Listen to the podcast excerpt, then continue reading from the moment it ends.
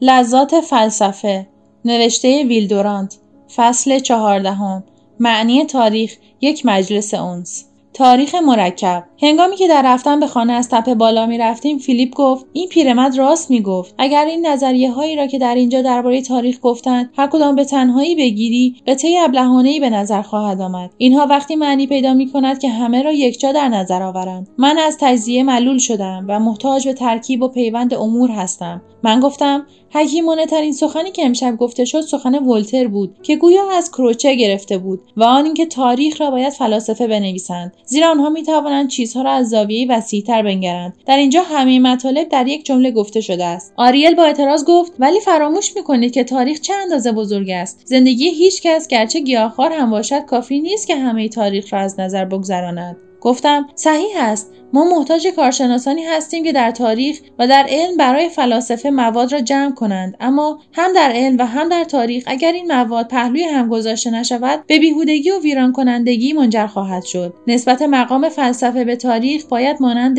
نسبت مقام فلسفه به دانش باشد. یعنی جمع همه مواد در یک چهارچوب غالب. کمی راه رفتیم و مست و خیره منظره ستارگان و اندیشه خدایان گشتیم. بعد فیلیپ گفت می‌دانید این بحث راه کاملا تازه‌ای در تاریخ نویسی عرضه کرد. معمولا وقتی کسی تاریخ می نویسد مثلا تاریخ یونان را مقصودش تاریخ سیاسی یا حداکثر تاریخ اقتصادی و سیاسی یونان است. بعد دیگری میآید و تاریخ صنعت یا تجارت یا اقتصاد یونان را می نویسد مانند زیمرن. دیگری تاریخ مذاهب یونان و آن یکی تاریخ فلسفه یونان و آن یکی تاریخ ادبیات یونان و آن یکی تاریخ زندگی اجتماعی یا هنر یونان را می نویسد آنگاه از ما دانشجویان انتظار دارند که همه این قطعات کنار هم بگذاریم و تصویری از همه تاریخ یونان به دست دهیم. از ما آن انتظاری را دارند که از بزرگترین دانشمندان و تاریخ نویسان زندگی قومی را به قطعاتی قسمت می کنند و بعد هر یک را به طور ساختگی از بقیه جدا می سازند. آنگاه ما باید آن را در قطعات طولی در نظر بیاوریم و تنها روابط زمانی را در نظر بگیریم و از روابط متقابل برخوردهای روشن کننده و همکاری این قطعات قافل بمانیم. چه راهی برای وصف گذشته؟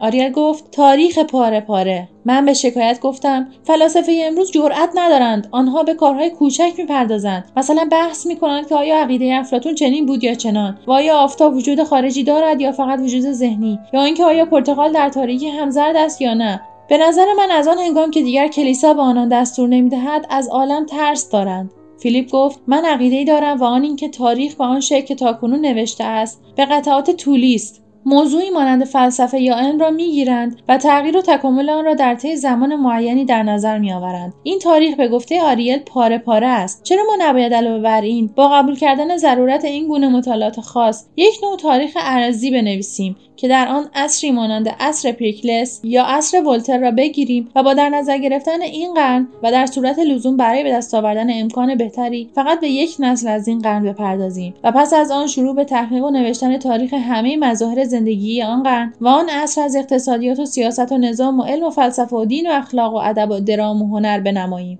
اشکال ما در آن است که خیلی پایبند تحول و تکامل شده ایم و می‌خواهیم هر چیز را در جریان تتابع و علتها بشناسیم. مثلا فلسفه افلاطون را نتیجه فلسفه سقراط و فلسفه ارسطو را دنبال فلسفه افلاطون و فلسفه اسپینوزا را اثر فلسفه دکارت می‌دانیم. اما از تاثیرات ارزی و متقابل که هر یک از این فلسفه ها دچار آن شدهاند غافل میمانیم. حوادث نه تنها در میدان خود نتیجه اوضاع قبلی هستند بلکه معلول اوضاع معاصر و هم ارز خود نیز می‌باشند. افلاطون به همان اندازه که از سقراط متاثر است از سیاست عمومی رشد فرهنگی عصر خود مثلا از خطابه هایی که در محافل میشنید یا از بازی هایی که در تئاتر تماشا می‌کرد یا از مجسمه هایی که در معابد می‌دید نیز اثر یافته است و ارسطو شاید رنگ معاصران و دوستان خود را بیشتر گرفته باشد تا رنگ معلم خود در آکادمی را. آریل گفت فیلیپ بسیار خوب خیلی عالی بود.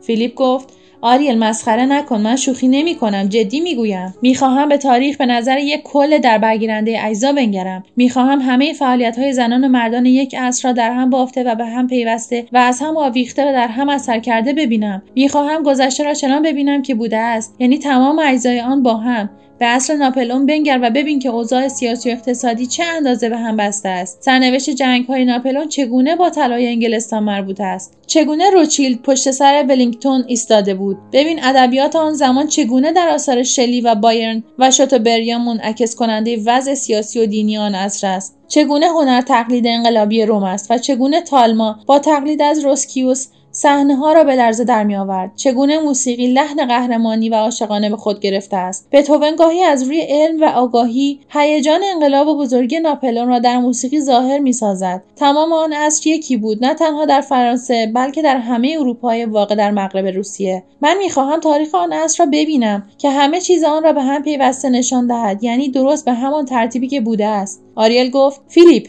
آرزوی تو خیلی زیاد است. چنین چیزی ممکن نیست. من مسئله را چنین طرح کردم که همچنان که تحقیق همه موضوعات در یک عصر ممکن است شاید تحقیق همه اثار در یک موضوع نیز ممکن باشد. ممکن است تاریخ عصر ولتر را چنان بنویسیم که گیبن تاریخ برتری و پستی روم را نوشت و ولتر تحقیق در اخلاق را و گروت تاریخ یونان را. فیلیپ آنچه تو می‌خواهی به یک معنی سایمندز در کتاب هفت جلدی خود درباره رنسانس انجام داده است. فیلیپ گفت بلی آن خیلی عالی است ولی من می‌خواهم تمام اعصار آنچنان نوشته شده باشد. فکر کن اگر ما از این نوع کتابها داشتیم چقدر تاریخ و حیات بشری را بهتر میفهمیدیم. فکر کن که اگر مردمان تاریخ را با چنان طرز ترکیبی می‌خوانند چقدر کاملتر بودند. چه کسانی بودند گوته و لئوناردو ارسطو؟ این ارباب نظرهای کلی فراگیر. آریل گفت چرا خودتان یک تاریخ نمی نویسید فیلیپ؟ سرمشق و نمونه جامع هر چیز است. اگر می شود و ممکن است شروع به کار کن. دوست می داشتم تاریخ قرن نوزدهم را بدین سان بنویسم و آن را در حد طاقت بشری به اروپا محدود کنم. حتی آن هم برای عمر یک فرد خیلی زیاد است. شاید ما سه نفر بتوانیم این کار را بکنیم. میآیید؟ فکر کن و ببین قرن نوزدهم چه درامی است. پرده اول عصر ناپلئون. انقلاب هیئت مدیره کودتا شاتوبریان مادام دوستال داوید انگر گوته فیخته، هگل، بتهوون، کولریج، اسکات، شلی، کیتس، بایرن، پاپ، دومستر، فولتن، ترافالگار، لابازیه، لاپلاس، لامارک، الکساندر اول پرده میافتد.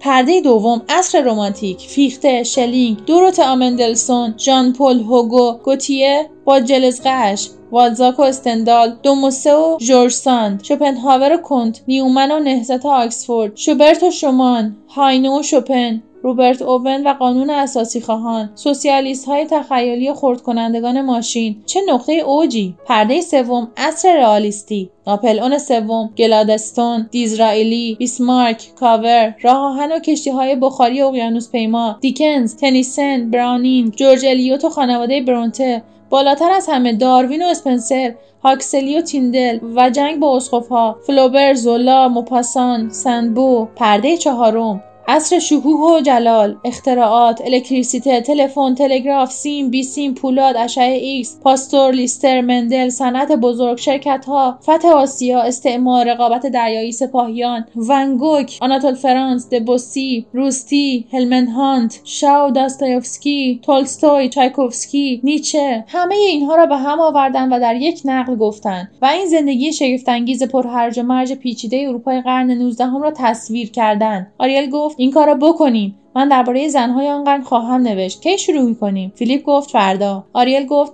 ولی اینجا یک مطلب است که جلسه جاویدانان امشب آن را به میان نیاورد. این مردان بزرگ نگفتند که آیا در تاریخ پیشروی هست یا نه و آیا می‌توان آینده را پیش بینی کرد یا نه. فیلیپ گفت خب شاید باز آنها را ببینیم.